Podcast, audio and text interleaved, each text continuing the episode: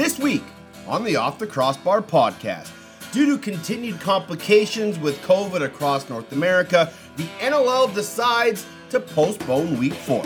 So, in the meantime, Patty and I look back at 2021, look ahead to 2022, and answer your questions in this week's mailbag. All that more on OTCB.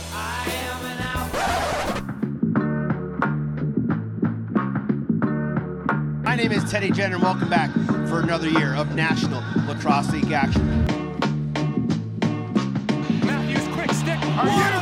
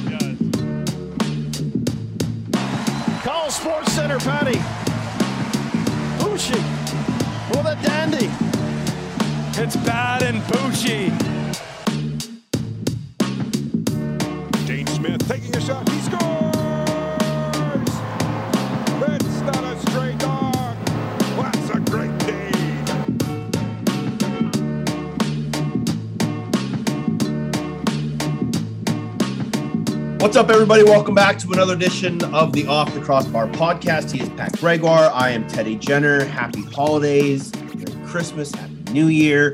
Um, as this show goes on, it might get a little depressing um, just because of everything that has happened in the past 24, 48 hours as we're recording this. Um, World Juniors has now officially been canceled. Um, so everything is just going sideways, uh, but it's bringing up so many questions and a lot of unresolved answers. Um, but we're here to talk lacrosse. We'll do that as much as we can. Um, but just so you know, we're two pretty sad guys right now. Yeah, and it sucks because it was quite the nice holiday. Uh, it obviously wasn't your your normal holiday, but I think it was the closest to normal that we've had in the last couple of years, and it was turning out to be quite the World Juniors that we had. And then, as we find out, uh, that thing is is done. It's canceled.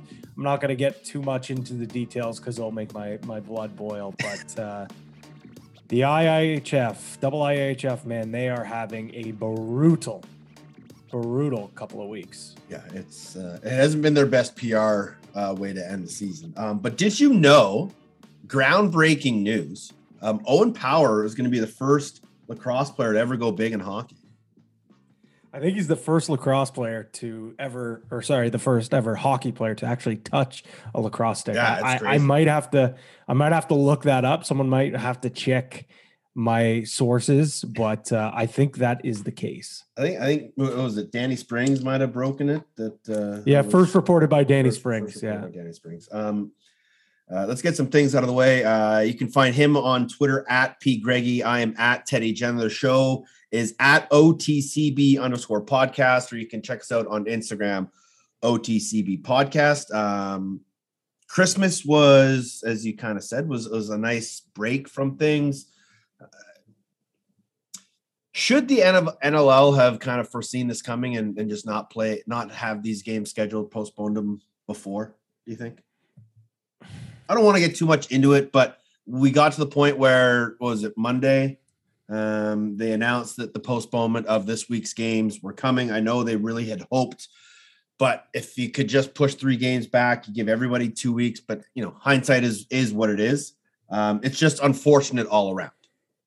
Yeah, I think that you could have assumed that, you know, with players coming back from the holidays, there was a good chance that there was going to be a surplus um, in cases and tests, but we didn't even really get to that point. But it, it kind of seemed like maybe the NLL was sitting on their hands for a little bit, waiting to see what the other leagues did. Yeah. And we saw the NBA continue to truck through, uh, but we saw the National Hockey League take another approach and you know they postponed a bunch of games and then you know even after the NLL decided to postpone this week the NLL or the NHL postponed another, I believe, was nine games. Yeah. But the thing with that was the nine games in Canada. Um, and those games are the games that you know have to do with the Canadian teams and have to deal with the fact that we're still dealing with capacity issues. And yes, their capacity issues are much different than the National Lacrosse League because you know the NL, the NHL playing a game with you know nine to eight thousand is is a huge difference. But for what we've seen so far with the start of the league uh, of this season, you know that's that's a pretty solid uh, showing. But Mhm. you know it's also the fact that in Ontario right now you can't have food, you can't have drinks, so that that cuts a lot of revenue out for a game day. I mean, in Nova Scotia, they're not even allowed to have fans in the building. That's why we saw that game postponed earlier rather than later. So I think with all that being said, yeah, you, you probably could have postponed, but I mean, what is the difference by mm. postponing it a few days later or or you know getting out in front of it? Now the big concern is should they have postponed next week games, knowing that you know we're still dealing with some of those restrictions and we're still seeing the NHL postpone some games into the new year. Yeah, you know, I think it's you kind of it's a very fluid situation for the National Lacrosse League. I know the the last class last class boys talked about it this week on their show. You know, with with so many of these NLL teams being in NHL arena owned arenas um, or in the same buildings, it's very you know simultaneous. What's going to happen there is most likely going to happen in the National Lacrosse League, and unfortunately, you know, with the majority of our players being in Canada, crossing the border becomes an issue. So there's just a lot to go on and a lot to deal with. And I know everybody behind the scenes in the NLL is as sick of it as we all are um, and would just like to get these games underway. So, um, again, Calgary, Halifax postponed, San Diego, Saskatchewan postponed, New York, Colorado postponed. San Diego, Saskatchewan's already been rescheduled to the 14th. I don't think the Halifax game has been yet, and I haven't seen if the Colorado game has been yet. Um, no, I haven't seen that yet either. but you know i think what this will end up doing is kind of like you know we saw with the that halifax new york game that had been rescheduled that's supposed to be played next week um, you're going to see a lot of teams start losing their bye weeks you're going to see a lot of teams uh, losing or playing maybe some double headers if they have to um, and i think we might even see some midweek games when, when it comes down to it just to try to find a way to put games on the schedule make sure we play a complete season because as everybody knows um, not having a season this year would be absolutely detrimental um, after missing pretty much all of last season.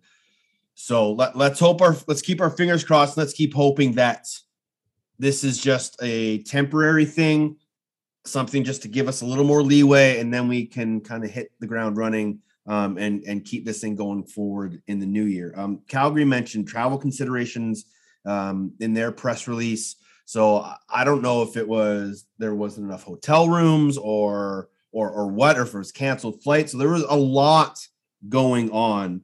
Um, and then on top of that, like you said, a lot of local regulations that, that kind of handcuffed a lot of teams. So um, that was sort of the big news of the week. And you know, it, it kind of puts a damper on all the things we want to talk about. You know, we we're going to talk odds, we we're going to talk New Year's Eve games, all that stuff. So we're we are where we are. So we're just gonna kind of go through um, some mailbag stuff, some New Year's resolutions. Um, we'll talk some um, different things that we normally wouldn't get to just because we'd have guests and stuff like that. So um, let's kind of just um, get the big one out of the way. The uh, ourselves and um, the back of the Bird Boys uh, all asked for you to submit your mailbag questions. And we got a bunch of them in from you, and we thank you all for those. But we also got the Bird Gang, um, Danny Lomas, Paulie Dawson, kind of challenging us to a steel cage match. Um, I don't know your wrestling acumen, Patty, but uh, I am deep in WWE lore, so I'm I'm all for it.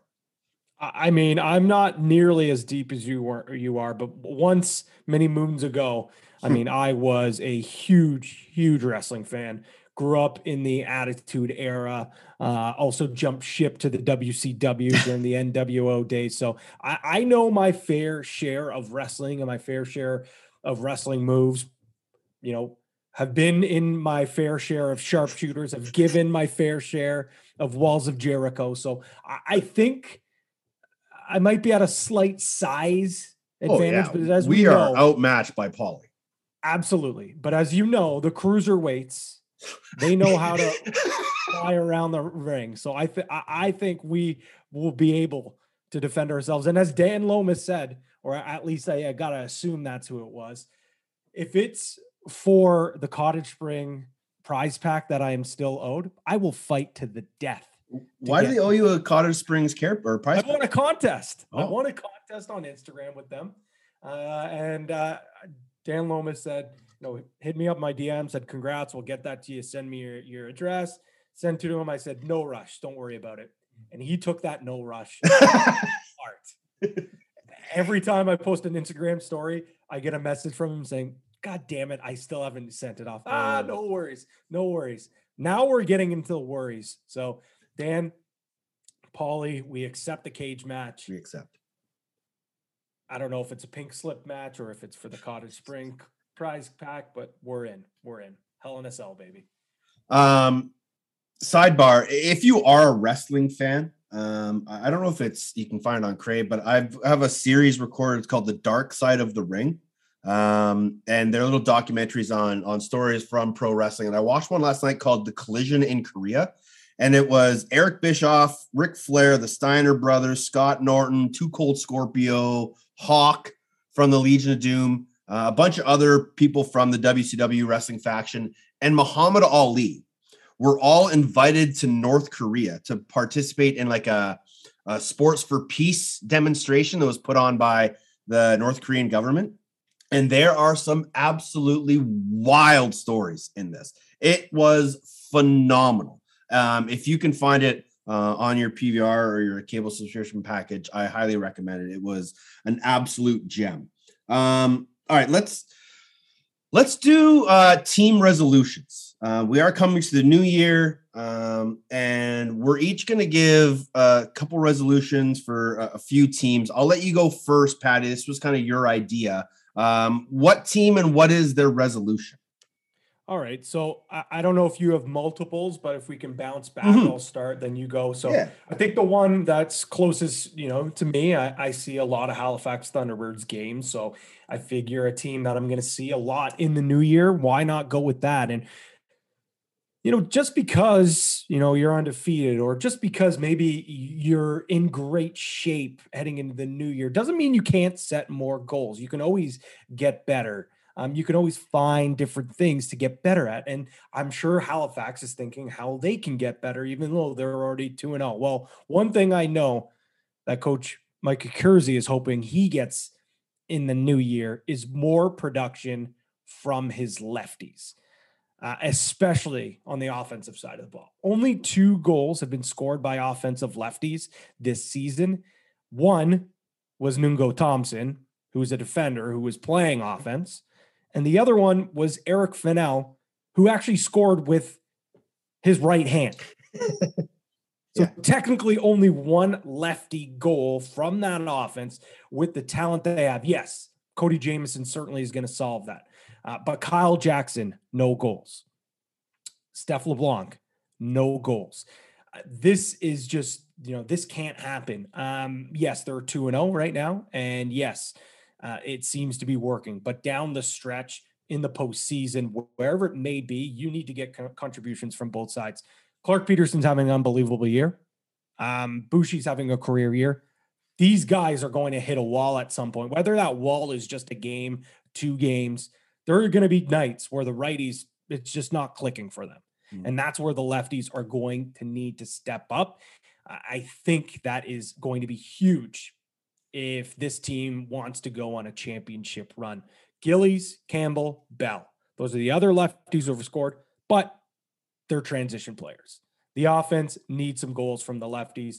Jammer coming back certainly going to help, uh, but I think that's one thing that Halifax can get better in 2022.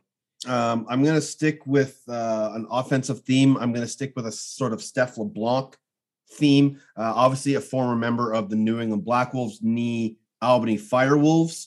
Um, they need to find goals, and they are struggling offensively. Eight goals per game in two games. Uh, Andrew Kew is their leading point getter. He's got eight, and he has five of their, I think, 20 odd goals. He pretty much has 20% of their offensive output. Next is Joe Resetarits, Riley O'Connor, and Colton Watkinson, all three with five. Then you get Malcolm and Downing with three. Watkinson, Malcolm, and Downing are sort of back end guys. Malcolm can play both ways, but Downing and, Mal- and Watkinson are, are, are back end guys. And, and Watkinson, yes, can run, and, and Downs can run. But you know, Jacob Ruest with only two goals um, is a big concern. Uh, Jordy Durston with only two assists is a big concern.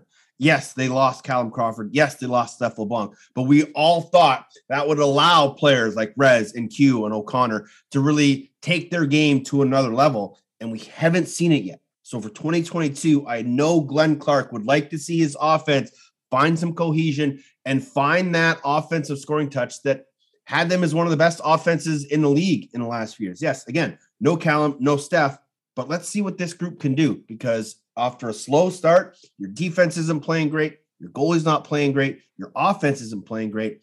Now it's time to see if this team is for real and try to find some goals. I'm going to stick with Albany here because I love that one. But another one I think that can help maybe the offense struggles a little bit is if we get Doug Jamieson from two from one season ago, two years ago, back in form. And he hasn't been bad. He hasn't been great though. He hasn't been elite, and that's what we've learned over the past couple of seasons with Doug Jamieson. Um, you know, a 13.09 goals against average, 0.752 save percentage, 0 and 2 record. That's just not Dougie Jamieson numbers. And he got himself in tremendous shape. Uh, he is in his best shape of his life. Um, he looked like he was ready to go. And I don't know, maybe if he's adjusting to his new body, maybe that's something that that kind of has happened, or maybe the defense is just not playing the way that has been able to help Doug Jamieson see the ball better and see those shots. But for me, we just have not seen the Jamieson that we're used to seeing. And I'm not hitting the panic button by any stretch of the imagination, but I think if Albany's going to dig themselves out of the hole, the guy who's going to help them the most will be their MVP from last season in Jamieson. And I think he's a guy that they can rally around. And like I said, if the offense maybe is just not going to be as good as it was last year, well, a way that they can rally and, pick the, pick things up is from their defense and from their goaltender of the year in Doug Jamieson. Uh, see, I'm going to stick with goaltenders, um, and I'm going to kind of pile a few guys into one resolution. This won't be a team resolution. I guess it kind of is, but more specifically, for Dougie, for Mike Poulin, Zach Higgins, and Christian Del Bianco. And I'm even going to throw Adam Shute in there. These guys all have negative goals scored against average. And this is a Ty Marrow super nerd stat. Ooh. But Ooh. if those teams are going to be successful and get mm-hmm. back to the level of play that they had, they need their goaltenders with a save percentage higher than 0.78, and they need a goal scored against average in the positives. So as of right now, shoots a 0.759. You mentioned Dougie's 0.752, Pooley's 0.742, Higgy's 0.744, and Delbs is a 0.73 save percent. Delbs' goal scored against average is negative 7.98. Oof. He's nearly 16 points behind league leader Alex Buque, who's an 8.7. So we all expect Calgary to be good because of Delbs, and Philly because of Hig, and Georgia because of Pooley, Albany because of Dougie. And Saskatchewan's relying on Adam Shute to be that guy. But if their numbers aren't going to be above 0.8 save percentage and in the positive for goal scored against average, those five teams are going to struggle. And it is going to be because their goaltenders didn't get it done. Yeah, I I that's I think that's a great resolution for all those goaltenders. And the good thing about that as well is they're not, you know, again, going off the theme.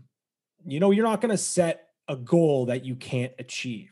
You're not setting something, you're setting yourself up for failure, you know, saying, I'm not going to eat candy for the rest, you know, all of 2022. You might say, I'm going to cut some things out, or I'm going to eat better, or I'm going to lose, you know, 15 pounds. You're not saying, I'm going to lose 115 you're setting goals that you can achieve. And I think these are goals that these goalies can achieve. We know they're elite goals. We know Christian Delbianco is the best young budding goaltender in the league. We know Doug Jamieson is right there with him uh, as the the future of the National Lacrosse League in net. We just need them to turn things around. And what better than a fresh start in 2022 for these guys? Uh, okay, I got one more. Um, I'm gonna stick out west. Um, I would like to see Zach Mann scoring more goals for the Toronto Rock. Guy only has seven shots on net all year.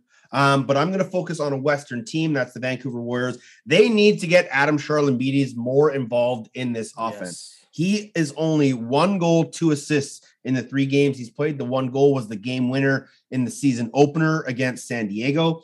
And when Brad and I talked with Chris Gill before the game two weekends ago, he said to us, We need to get, he knew and he knows it, that they need to get him more involved in the offense. And he said to us that they're going to try to run him in the two man game more.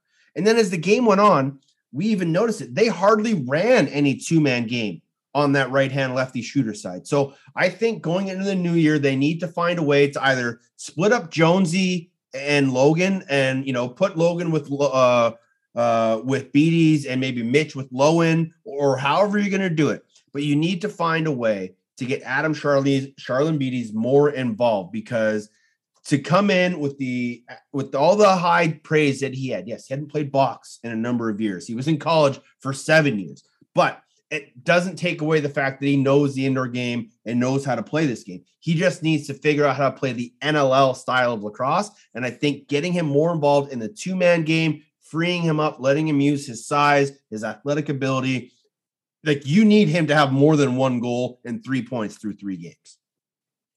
Yeah, and I think you, you know with that as well. For for me, it's we're seeing like we're seeing the flashes of brilliance. We're just not seeing enough. So we know the tools are there.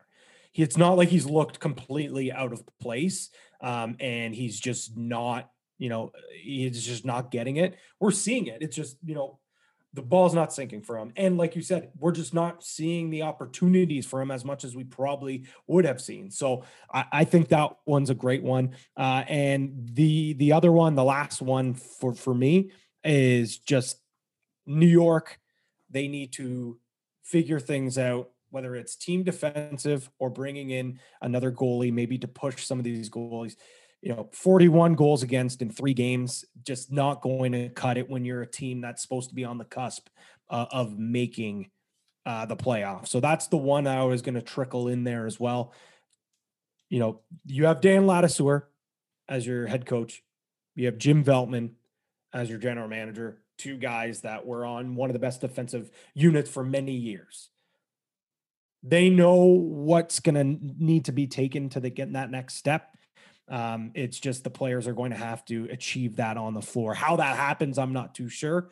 Um, but 41 goals against in three games, certainly not good enough for them themselves, but also I know their coaching staff and general manager certainly not pleased with that as well. Yeah, Steve Orleman, 14.39 goals against. Goa Abrams, uh, 12.19 goals against. So definitely need their goaltenders to round out. And that was my concern for them at the start of the season was I didn't think their goaltending was good enough to make them a contender at all. Um, and early on, it's kind of proving to be their Achilles heels um, going into the season and into 2022. Um, maybe we should have done this the other way around, um, done 2021 storylines before we did the resolutions for the new year. But um, what are your sort of the main storylines for the season? And it's funny, we talked about this before, but when I was going through and making notes, I literally was like, okay, what happened in 2021? Uh, Ireland gave up their spot for the Haudenosaunee.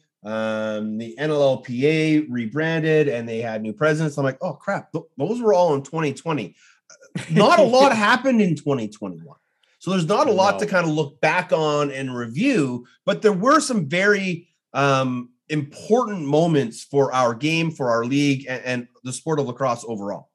I think the big one for me is the announcements and the deals with Mhm. TSN north of the border and in America and, and across the world, ESPN Plus.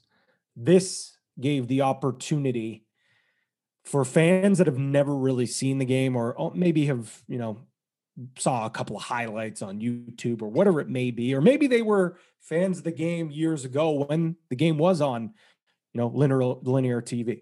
This allows the game that we know, you and I, all the lacrosse nerds know how beautiful of a game it really is.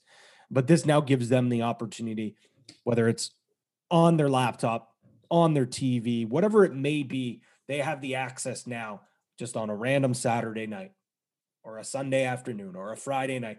They can come across lacrosse and see the game and fall in love with it and maybe become, you know, a season ticket holder or maybe buy tickets to their hometowns team. It's so massive. It's so huge to grow the game. Um, and I think for me, my second storyline is the chaos winning the PLL. and I'll tie this into the NLL. I don't know if we have ever seen a hype so much in lacrosse Twitter for an NLL season with fans south of the border and not Yeah. even necessarily NLL fans, but PLL fans, college lacrosse fans, because the chaos won.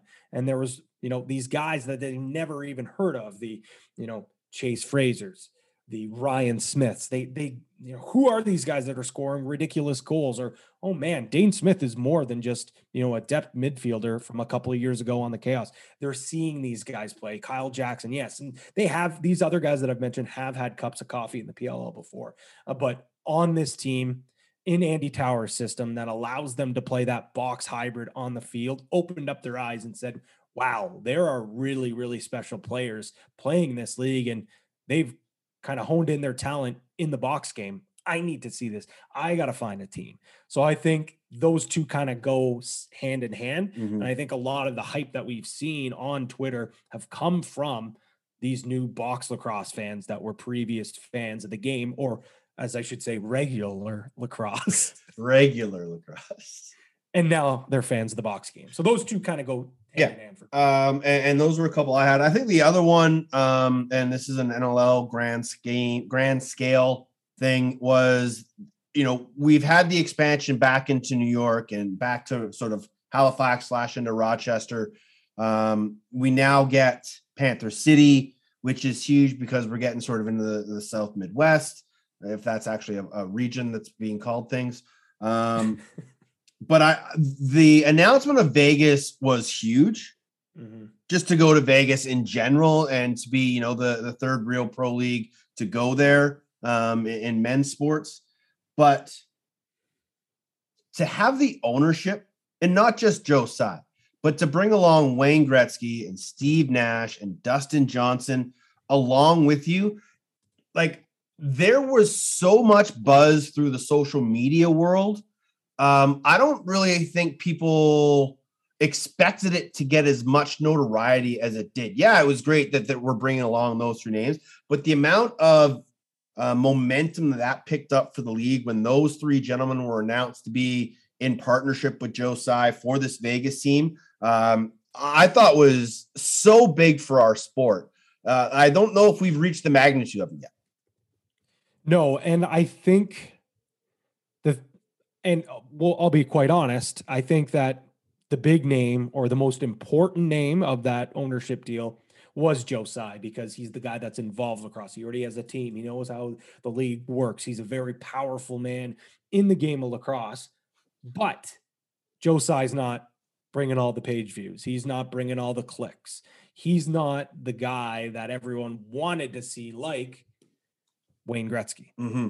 Dustin Johnson, Steve Nash. Those are the, the the names that the casual sports fan is excited to see. And yes, Joe Tsai owns an NBA team as well, and he is a very big name in sports, but he's not the name of the others. And I think the combination of the guy who already has the experience of running a team, um, who has the connections in the sports world, with also the names who also do have connections in the sports world, Mhm. obviously as well.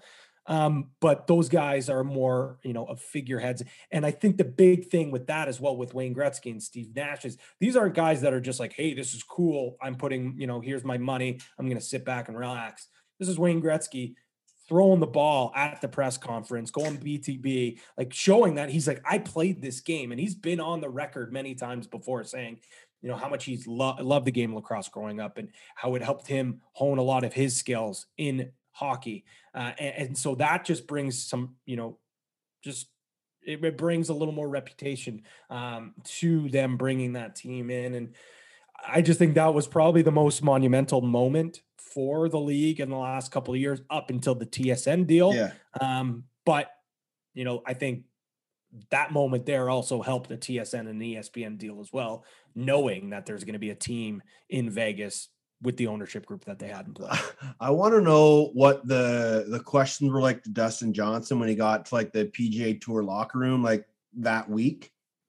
You know, you can understand hockey guys and Wayne Gretzky. Again, you know, Steve Nash, he's from here in Victoria. Might be a little different in the NBA locker room. Maybe they're like, "What the heck are you doing, coach?" But you know, what what's a guy like you know Justin Thomas or Spieth, you know, asking JT like, "What the hell is this national lacrosse thing you're getting involved in?" And and but opening up to those eyes, right? Like now you're you're not just opening it up to new fans. You're you're opening the game up to other athletes that are in these other pro sports that may have never seen a lacrosse game and really understand what it is. So, um, like I said, the, the grand scheme and the grand scale of this announcement and the investors that were a part of it um, just have so many hands reaching out throughout the world that um, it, it was just a, a, an incredible moment for our league to have that happen. And I'm super excited to see what they do in the future. Um, you know, they're all all accounts and purposes. They kind of have their guy that's going to kind of lead them uh, on the floor and off of it. Um, but they still don't have a name yet. They've kind of been teasing it out when they want to announce it. Um, but um, you know, I guess that's something we can look forward to in 2022. Any ideas on what you think the name should be? No, I don't. I have no idea either. I have no idea. Um, I will say we were talking about Lax class earlier on. Yeah. Brad's What did he Suggest- say? The Sand Devils? the Sand Devils. I don't that's hate that. bad. I don't hate that. Um, I think the I- Aces is good, but I don't know Aces if that's is, no, that's the women's times. basketball team. I looked it up. There, yes. Okay, there you go. I felt like I've heard that before. yeah, yeah. It The, w, the. WNBA team is the Vegas Aces. There you go. So that won't work. No. Um, yeah. Uh, it could be anything, right? Like, do you do you focus on gambling, like a gambling moniker? Do you do the hot? You know, Jumbo was leaning towards. You know, they're they're saying coming in hot is their tagline. So does that mean it's going to be something along those lines? But um, who knows? You know, I, I never would have expected Panther City Lacrosse Club. So um, I'm just gonna kind of refrain from taking a stab. I haven't thought about it much. Um, but you know, the, the Vegas gamblers kind of whatever, right? Yeah, I just I, I feel I feel like anytime, even if there is a name that's thrown out there and, it's a good fan suggestion, these guys already have Yeah, they have to have many- something. They they pay people a lot of dollars to make those decisions. Yeah, and there's those yeah, there's there's group studies that are going on and and yeah, there's a lot of money going. They're not just going to pick a random name. They're putting so much time, effort and like you said, money into deciding what's the best name um to have for this team. And then that goes into I would be more interested once the name is is Color scheme. announced.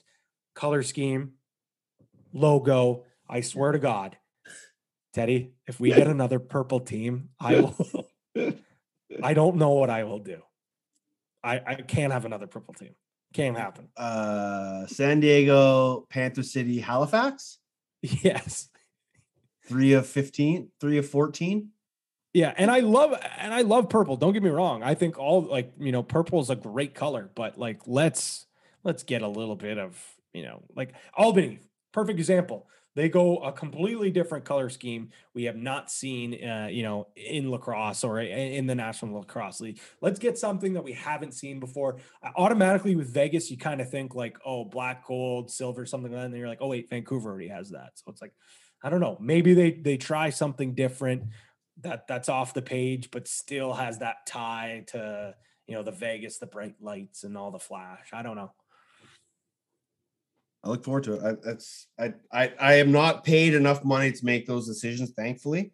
Um, but uh, I I really think they will do something just incredible with it all. I don't think you could Mhm. miss going into that market. You can't miss. You know what I mean?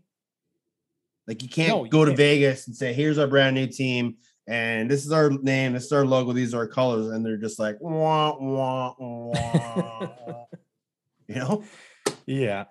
Um, all right. Uh, we open it up to all, all of you. Um, we got some great questions to the OTC mailbag, OTCB mailbag.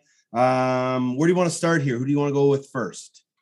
Uh, well, there was, I think, all the first off, thanks to Yeah. all the listeners and uh, Twitter followers for for throwing out these these questions. And I'm going to be a little bit biased here, and I'm going to go. I know, and you know what? Shout out to the Flashers. We got a couple of contributors. Uh, The Vegas Flashers? oh, a little sponsor, a little sponsor. uh, it's probably a little bit out of our budget, but Yeah. uh, hey, that could maybe work. Um, no, but uh, uh, Ty, our guy Ty, our, our guest from last week, he had a good one. How do we feel about continued expansion? Yeah. And And go ahead. I'll I- let you well, I'll let no, you go first because. I, I know No, where I no, no. stand on this. you go first. You go Okay, first. fine. I and I have maybe a solution, but um, I am on record saying that you know we need to be very careful with how quickly we grow. And I know the last time the NLL really did a deep dive into expansion, we kind of hit that peak at 13, and then we lost a bunch of teams, and the league went to a dark place for a couple years. And now we've kind of grown our way back. And Nick Sakiewicz has done an incredible job bringing in um, great ownership. You know, his three pillars: ownership, you know, fan base, and arena. Everything he's done so far has been great. I just think as a league, we need to be very careful with how quickly we expand because the player pool, while is deep-ish, it's not um, grade A deep enough. You know what I mean? What I'm trying to say? The depth of talent uh, isn't deep enough and especially in the goaltending position, as we've seen as we continue to expand, finding A level starting goaltenders isn't easy.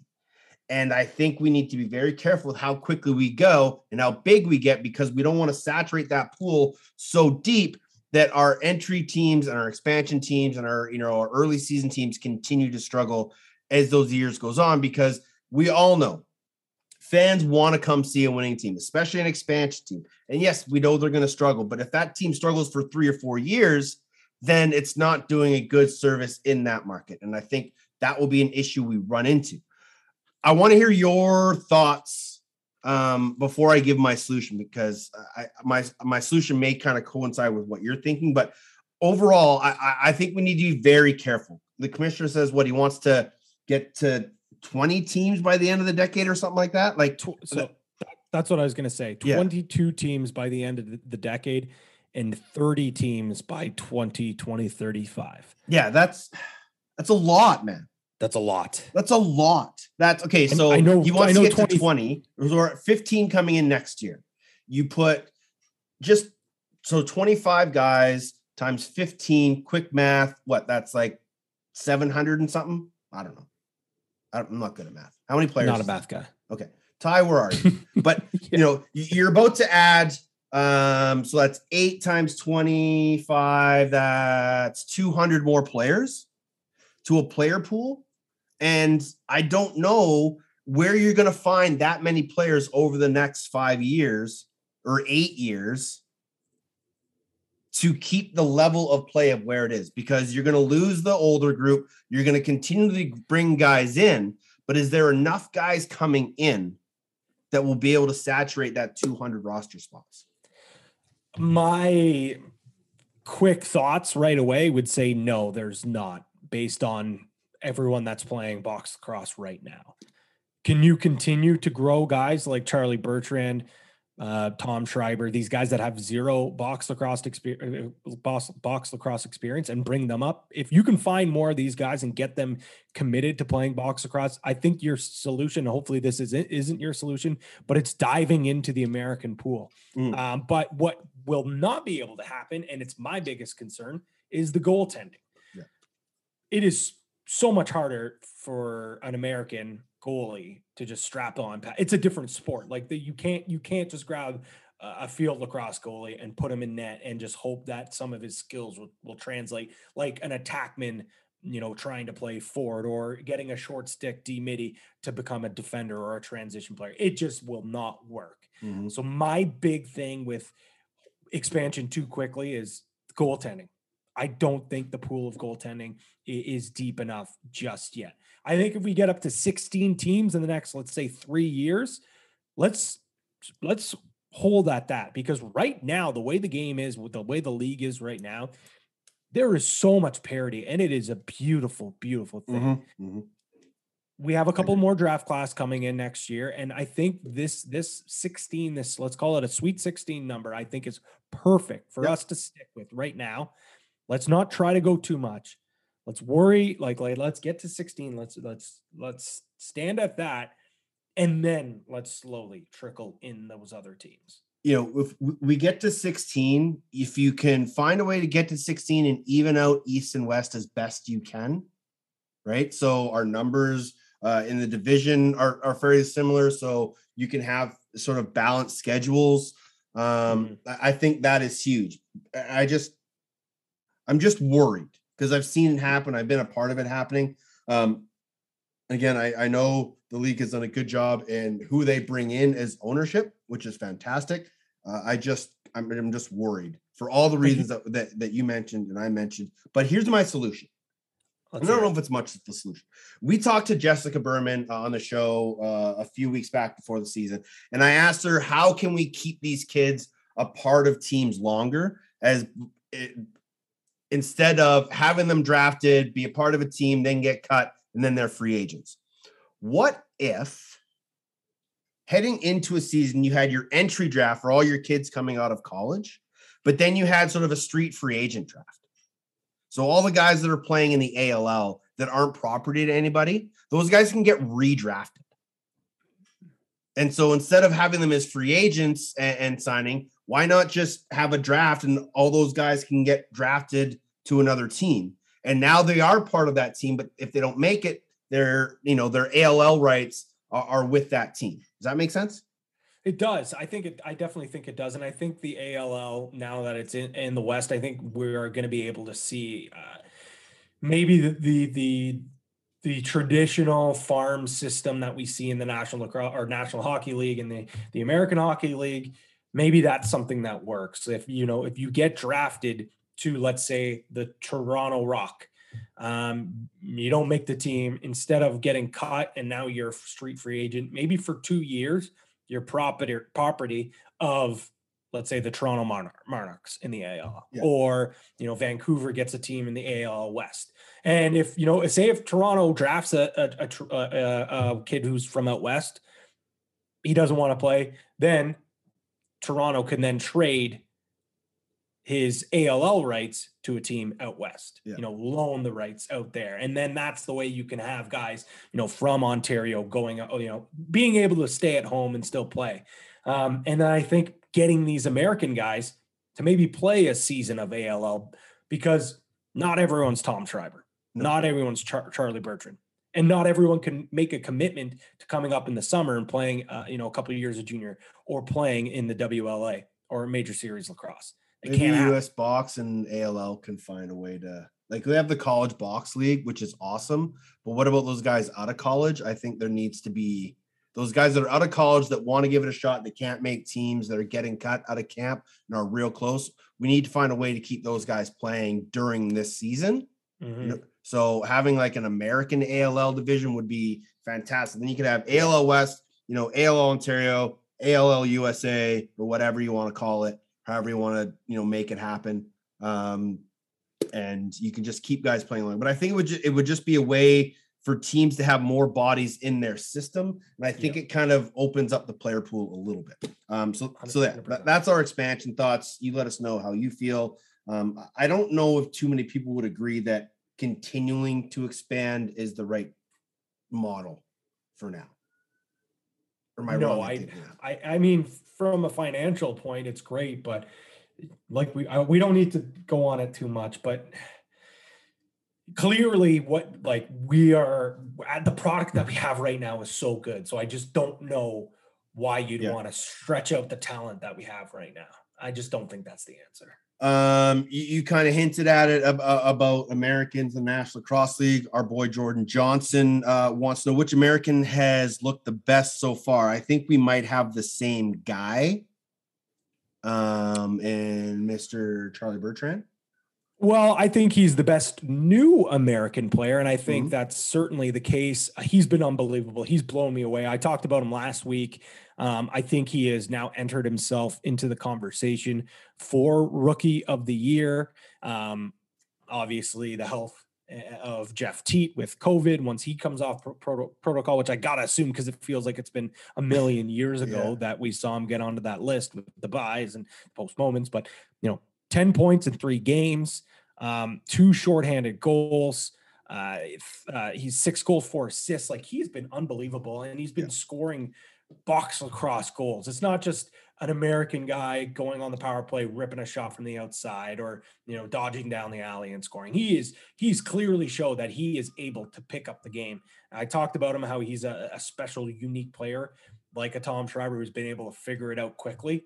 Um, but boy, he looks like he's played a couple of summers of junior, or maybe he's played some some MSL up here. But this is, you know, he's played three. What is it? Three regular season games, and I believe he only played one exhibition game. Before Yeah. that. It's Yeah. impressive stuff what they were saying. Overall, American Tom Schreiber. I think before he went on, COVID protocol, he was on pace uh, to potentially be, and I think he still could if it's only one game he he misses, that he could be in, that race for the scoring leader for the MVP.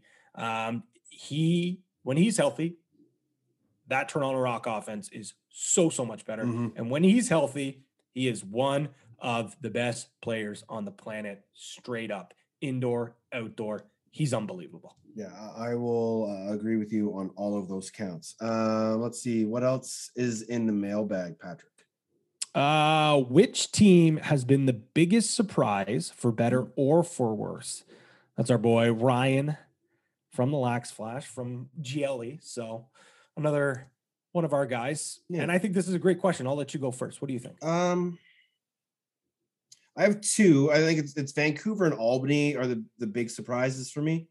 Um, Albany 0 and 2, and, we talked about them when we were doing our, our New Year's resolutions for teams um, of how they can get better. Um, for me, it's Vancouver. Yes, they made uh, vast improvements bringing in Mitski and, and McIntosh. Um, you know, they trade away Beersy, and everyone kind of thought, you know, what's going on there. Um, they bring in Riley Lowen, they get Sherlin Beatties, they get Reid Bowering, and, and Bowering has just been um, one of the best rookies, period, and maybe one of the best players, period, uh, in the National Lacrosse League this year. To see them start, you know, two and one, you know, they win their first two games. You know, when you looked at the schedule, you probably maybe thought they could have been one and two, two and one, maybe three and oh. It obviously could have gone either way, ifs and buts, right? But I think it was a pleasant surprise to see them start as positively as they did. But as we get into the new year, I want to see if they're for real.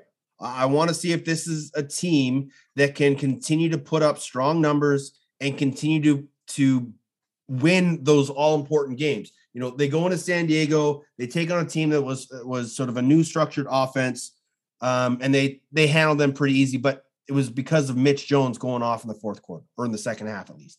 The their second game, they routed Panther City, but they let them back in that game kind of late because they took the foot off the gas. Then their third game at home, their home opener against Saskatchewan, they're in a back and forth game, and, and they just, you know, they didn't catch many breaks. Um, and they only scored what seven goals. So I want to know if this team is for real. It is a, a very positive surprise for me to see that they're playing as well as they are. I think I'm on record as saying Chris Gill was going to be head coach of the year uh, at year's end.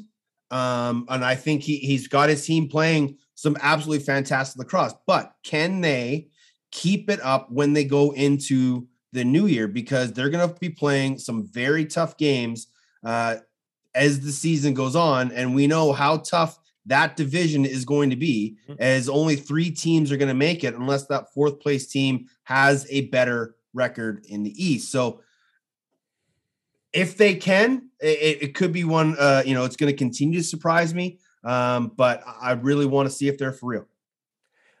I that's for me, no doubt. It's Vancouver, and I think I I said, you know, Mitch Jones was going to potentially be my MVP. He was going to possibly be, you know, uh, lead of the league in scoring.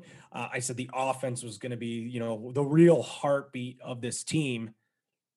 So I knew they were going to be able to score goals. What has surprised me is the play of Alex Buque Yeah. in this defense. 25 goals against in three games. This this team is completely bought into the system um, that Chris Gill and the coaching staff has have established. Um, and obviously, you got to give a ton of credit to uh, uh, to Buque. Like he's been unbelievable. Yes, he, he has has. been so good. He's been, you know, way better than I ever could imagine him has been. And I've been a big. I'll, I'll, I'll be honest. I've been a big doubter of his game. Um, at the at least at the National Lacrosse League level, I did not really foresee the way that they handled the goaltending situation, the way that it was going to pan out. But boy, they, they doubled down on him and he has been impressive. And I totally agree. This is the biggest surprise for me. Uh, but through three games, if they continue to play like this, there should be no surprises because the defense, the soak squad, they're playing great defense. They're blocking shots. Buque's bailing them out whenever they can, and we know how good that offense is. Uh, they're, they're showing it. This is this is the team that is not only competing for a playoff, but they're they're on the brink of potentially, you know, winning the West and and maybe going on a on a deep playoff run here. Oh, Tyson would never let me live that down because that was his Oh, hot God, take, his spicy hot I take. And every time Vancouver's winning, he always asks me how's his hot take looking. So He, I will say, I don't know if we gave him enough, or anyone really gave him enough grief. He mushed them. He said that way too early. I think he tweeted you while the game was still going Yeah. on. Yeah, he said, "How's that? lost." How's that take looking?" And they end up losing. Yeah, so he Super mushed mush. them. If it wasn't for him, they'd be three and zero right yeah. now. Yeah, uh, blame Tyson. Um, this one isn't much of a question, but it's from a, a tweet from our boy Adam Levy at Adam Levy Sports uh, on Twitter, where he says there should be a lacrosse game on Boxing Day. It could be like NFL games on Thanksgiving in the U.S. Would give prominence to Canada's official summer sport in a truly authentic Canadian way. NLL on ESPN and TSN Sports on Boxing Day. Um, and so he and I kind of fleshed it out a bit. You know, how would you do it? Who would you have the matchup being? Um, and he said, why not pit the two al- top Alterna Cup teams from the year before in that game? Because you would know who they are. You could easily just plant it in on that day in Boxing Day, especially if it you know fell on a weekend.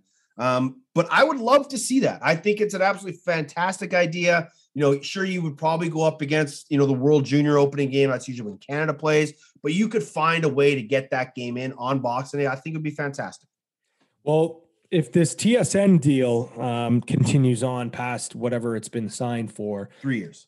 three years. So you would have two years after this year to figure that out. You'd be able to say if, and I'm not too sure. I I'm, I don't want to talk about the World Juniors because it's still standing. I'm not too sure where next year's tournament is if it has been decided. But let's say if it's over in Europe, the game is going to be either in the morning or the afternoon. So you have that night slot for the NLL. Or let's say next year it's back in North America. So the Canada game is going to be at seven. TSN would find a way to, you know, make this NLL game not going aga- against Team Canada's opening game. So you could have an afternoon game. Why not have an afternoon NLL game leading up into the World Juniors? You could Uh, it's easily supposed to be in. Russia. There you go. So- 2023 uh, supposed to be in Russia. So there you go. So it'll be in the morning. So people will watch their their World Junior game in the morning or maybe the early afternoon. Then, you know, seven o'clock rolls around. Boom, Love it. you've got an NL game. Maybe it's you know Halifax taking on Saskatchewan, um, and you know one of those places uh, you'd have a, a rocking building. Um, you know, you know, have it on TSN, and uh, you know, it's still not technically a, a holiday, but a lot of people have that day off. So if it was a Tuesday or it was a you know a Thursday or whatever, you'd be able to figure out ways, um, you know, to get the players there, but also you'd also have you know people at home watching these games, or even better, butts in seats watching it live. Of course, December 26th, 2022 is a Monday. We're gonna have a All right, Monday well- game, everybody. There you go. We're gonna have a Monday game. Um, all right. Um, our boy washed up Laxbro on Twitter wants to know what's your favorite book. Um, the I, honest h- hand to the Lord. I read one book in 2021, and it was Medicine Game by Delby Powless, and Yeah. I highly recommend it. Um, it is a phenomenal book. You can find on Amazon. Uh, it's the only book I read, but it was a, a fantastic read. So that is my vote for favorite book. Uh, was Medicine Game by NLL legend Delby Powless. Yep, and that's mine too. And and I got it for Christmas last year. Uh, it was on my list. It took me, uh, you know, a month and a bit to actually pick it up and read it. But once I picked it up, I, I couldn't put it down. Yeah. It was an unbelievable read. It was it was a great story. And even if you're not a lacrosse fan, which you know you wouldn't be listening to this podcast if you weren't. Um, but I tell a lot of my friends who are just you know sports fans and to read this book because it transcends much further than the game of lacrosse. And Um, I think maybe my 2022 book of the year was going to be uh, a Christmas gift that I got the year this year from Bruce McDonald, uh, who was a local West Coast Yeah. author who gave me the Minto and Mann uh, book, The Untold Stories of Lacrosse's Dynastic Teams. Um, I was super surprised when he reached out to me. He had uh, written the book, The Salmon Bellies versus the World, which is sort of a look back on the the history of the New Westminster Salmon Bellies Lacrosse Club uh, the storied franchise still looking for their 25th Mann Cup title, but the fact they have 24 is just still mind-boggling. Um, but it, it, but so he had reached out to me and said, "Hey, I've worked on this new book. I'd love to send you a copy." Um, and I I was dumbfounded. I said, "Absolutely, I would love to check it out." And it, it came, I think it came on Boxing Day. And uh, I just keep looking at. I keep just flipping through pages to see some of the pictures and and the teams that are in there and reading some of the out, you know, the inserts that are that are part of it. And I've already had people, you know, mess me. Who, where can I get it? How'd you get it? Um, his name's Bruce McDonald. Um, I don't know where you can get it. I'm sorry. He, he reached out to me. He's the author. Um, maybe it will be in stores soon. Might be on Amazon soon. But um, Minto and Mann, the uh, untold stories of lacrosse's dynastic teams. It's phenomenal. And so, so I get you know Tori Gardner and a couple other guys that go, "Where's the 2015 Shamrocks team?" I'm like, "Well, it's kind of dynasties. And that wasn't falling into his dynasty category. So it's not every team that's won a Minto a man. It's just teams who have had have won four or more within a 10 year time frame. Um, so it- it's absolutely phenomenal. So if you can find it, I highly recommend it. If I find any more information from Bruce on where you can get it, I will let everybody know. I just found it. Typed it into Google. You can get it from Walmart. You can get the Oh. hardcover copy, thirty five ninety nine. There you go. But if you're more of an ebook guy, it's on. Um, you can get it on on Google, um, and then you can also. It actually looks like you can get it directly from Friesen Press, which I assume who is the Yeah. publisher who made it. Uh, you can get the paperback copy as well, or like I said, if you're an ebook fan, you can get it on Apple Books or Google Play as well too. Um, fantastic. last one. This is another time arrow. Uh, we'll just make this one quick because we continue to drag things out. Um, what's your best booze when you're needing a best booze drink? Oof. I mean, I'm generally like a a, a beer guy, um, but um, I've kind of started to dabble into the whiskeys, some scotches. Uh, but the Wayne Gretzky maple cask whiskey, Nice. I Yeah. got that as a Christmas gift or, or a pre-Christmas gift, I guess I should say. I think it was a housewarming gift. Um, had that, just have it on the rocks. Really, really nice. Guy has that nice maple taste to it. Big, big fan of it. Uh, everybody knows I'm a bourbon guy. So whether it's Maker's Mark, whether it's Bulleit, Basil Hayden, you can give it to me. Uh, if you want a spicier one, you can find yourself some Bookers or Michter's. Um, but yeah, you give me bourbon, I will drink it. Uh, Papa Jack hooked me up with a nice 40 pounder of Maker's Mark. So uh, I will be uh, satiated for the next couple months. So I'm good there. Um, so if you ever need a drink and you need a bourbon, let me know. Um, all right. Uh, two final things. Um, what do you think is going to be the biggest storylines for 2022? Oof, j- there's oh man, this is tough. Uh, I'm gonna try to keep this as as as positive as possible, but the first one I will say, the biggest storyline will be how can the National Lacrosse League bounce back from this short pause we have.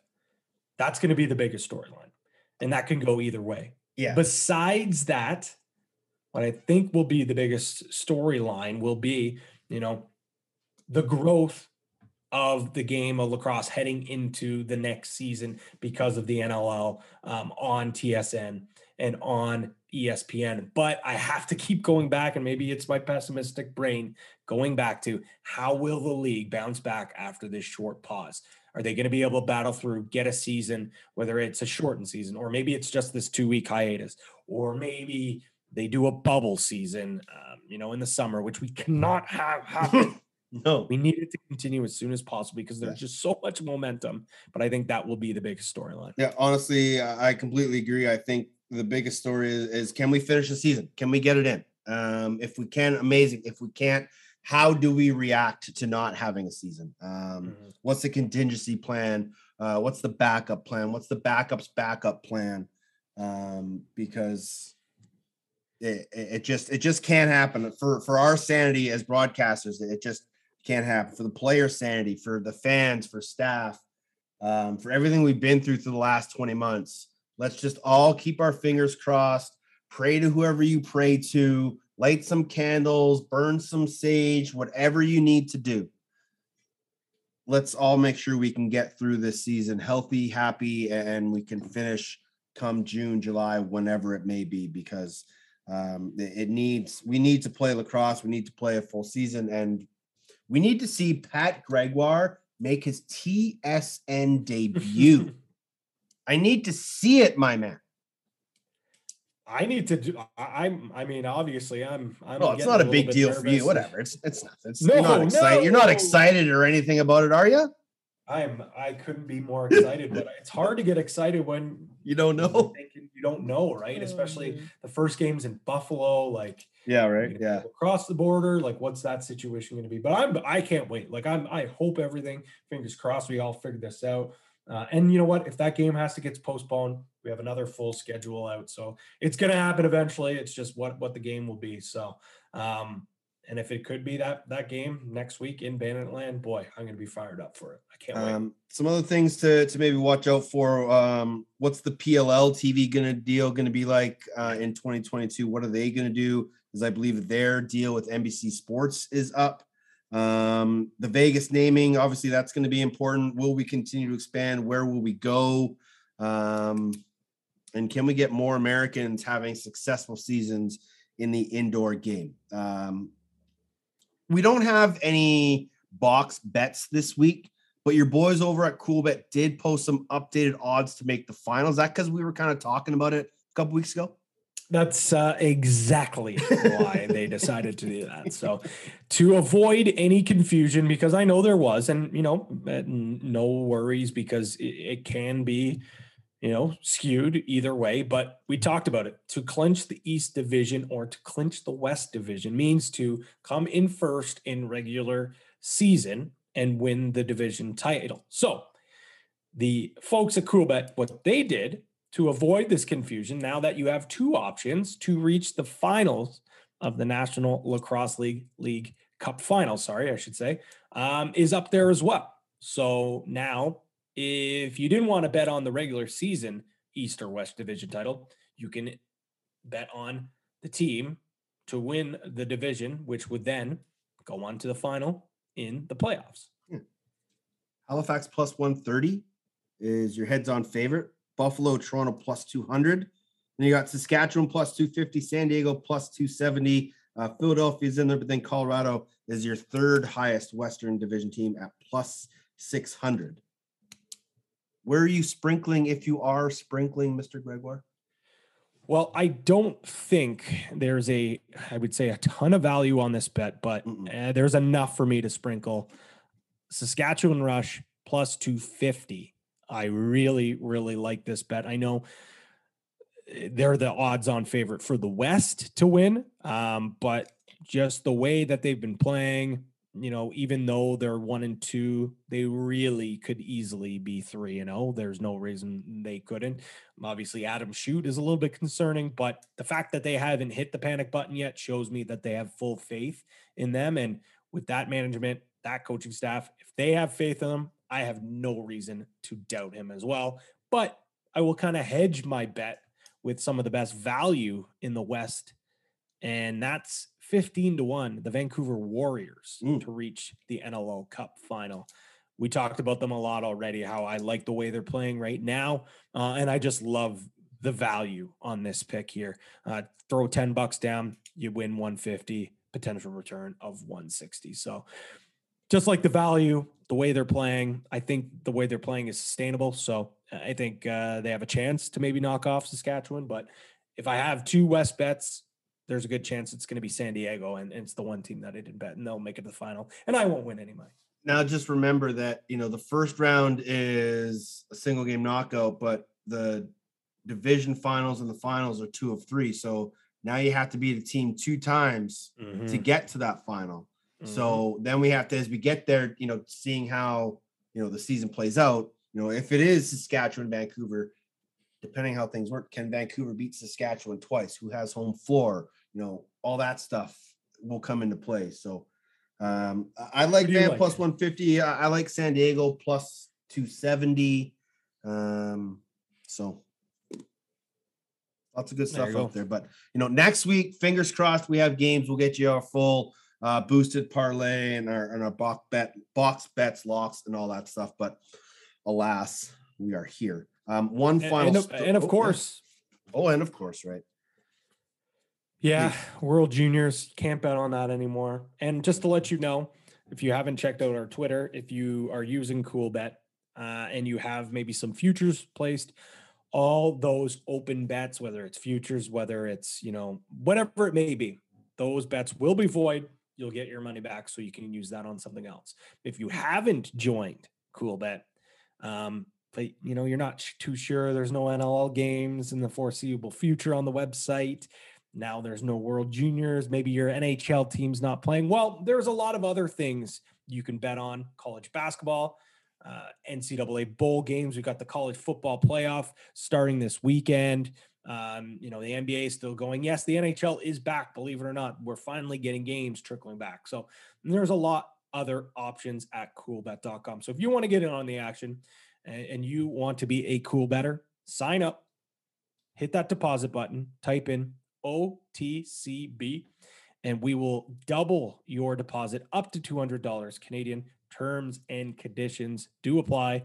And Teddy, as we always say, Stay cool. bet responsibly. Um, okay, this final piece of um, information uh, was before your time on joining us here on OTCB, but I had started a fantasy pool with um, some current NLLers and some former NLLers. Mike McCullen started it up. It's called the Pat Merrill Invitational. Um, there's 10 of us. Well, I've Casey- heard I, I've heard the, of the PMI. Don't worry. yeah, I've, I yeah, have yeah. heard. Casey Powell, Matty Alrich, Kurt Wagger, Matt Vinc, Jordan Hall, Jamie Rooney, myself, Bill Greer, uh, Patty Merrill. Um, I'm trying to think of who am I forgetting, but anyway, we had a deal that the loser um, of the pool, whoever finished last, would have three minutes to tell us all why he was brutal. Um, and then the winner would get 10 minutes to come onto the show and brag about wow they were so great. So we already know Jordan Hall is finished dead last or finished last, actually in a tie with Casey Powell. They were both four and ten, but Halsey had less points. He had only 1,715 points throughout the year. But the final and in the semifinals, we had some major upsets, Patty. Let me tell you. In week 16 in our playoffs, uh, it was um, upset city as Matt Vinc knocked off myself. Kurt Wagger knocked off Billy Greer, who was the number one seed throughout most of the season.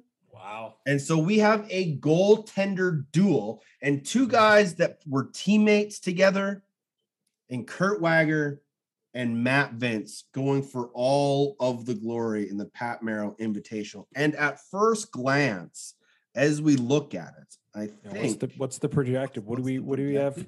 Oh, and just so you know, these guys are were came in as the seventh and sixth and seventh seeds. Wow. And Kurt Wagger's team named Patty Pat Madalena Pat Madalena Mist uh, is the favorite owner over Vino's fantasy football team, 166 to 143. And you'd be happy to know that Wags has Josh Allen as the starting QB, Oh. along with Stefon Diggs. Oh, Wags by a billion. Then they've they've got the Falcons this weekend at home. He I'm doesn't have sorry, anybody the- in his COVID list. He's looking pretty healthy. I- I- well, I mean that to win. that could that could change at any moment, knowing how things have been progressing in the NFL. But and they uh, have they have some different. yeah, Billy Greer's got a forty-point edge in in uh, the third place game over me. He, like I said, he was first place pretty much all year long. But you never know, upsets can happen. So next Sorry, week, before hold on, hold on. Oh. Before we get going, uh oh, can you can you tell me Vino's fantasy name again? Was it just Vino's, Vino's fantasy? fantasy football team. That is awful. That is so bad. It's good. I love it. Uh, yeah, let's. What were what were the team names in our league? We had uh, Bill. Oh, Bill Greer's was the best. Just Bill the Thrill Greer. Can't beat that. Uh, Alrich's Matty Ice 03. Uh, Rooney was rolling with Mahomes. Patty Wagon, Vino Fantasy Football Team, Pat Madalena Mist, Maestro's Buttes, 22 Easy, and Merrill's Calves. Uh, so i- if all goes according to plan, uh, the next couple weeks we'll have Jordan Hall on, um, so we can roast him about his team, but also we'll talk to Halsey uh, about the Swarm, and then we'll either have Matt Vinc talking about his legendary career um, and being with the Buffalo Bandits, or talk to Kurt Wagger um, about being one of the greatest backups of all time and one of the last goalies to fight in the National Lacrosse League. So we'll have uh, lots to talk about um, with all those guys when the time happens. But um, that kind of brings us uh, to the end of the show, kind of brings us to the end of 2021 here on the Off the Crossbar podcast. Obviously, first of all, Patty, thanks for hopping on and joining the crew this year. We look forward to doing amazing things uh, alongside you this year, my man. Uh, it's been a long time coming, so we're happy that we're doing it. Um, but of course, uh, we're nothing without our guests. We're nothing without you, the listeners, our sponsors. Um, 2021 has been a very weird year for everybody. And let's just all hope, fingers crossed, for health and happiness for all of you, um, all of your loved ones, all of your loved ones, Patty, um, to everybody uh, throughout the world. Let's hope we can uh, beat this thing and get back to watching games in 2022. Everybody can healthy and happy and crown champion in January or in June. I couldn't have said it any better myself, Daddy. Just uh, everyone stay safe, stay positive. 2021 was tough. Let's make 2022 the best year that we have had in many years. Uh, you can find him on Twitter at P Greggy. I am at Teddy Jenner, the show at OTCB underscore podcast, or find us on Instagram at OTCB podcast. Uh, once again, it's been absolutely fantastic bringing you as much information as we can throughout the year. Hopefully, in the new year, we can have positive things to talk. Until we speak again, stay safe and be excellent to each other.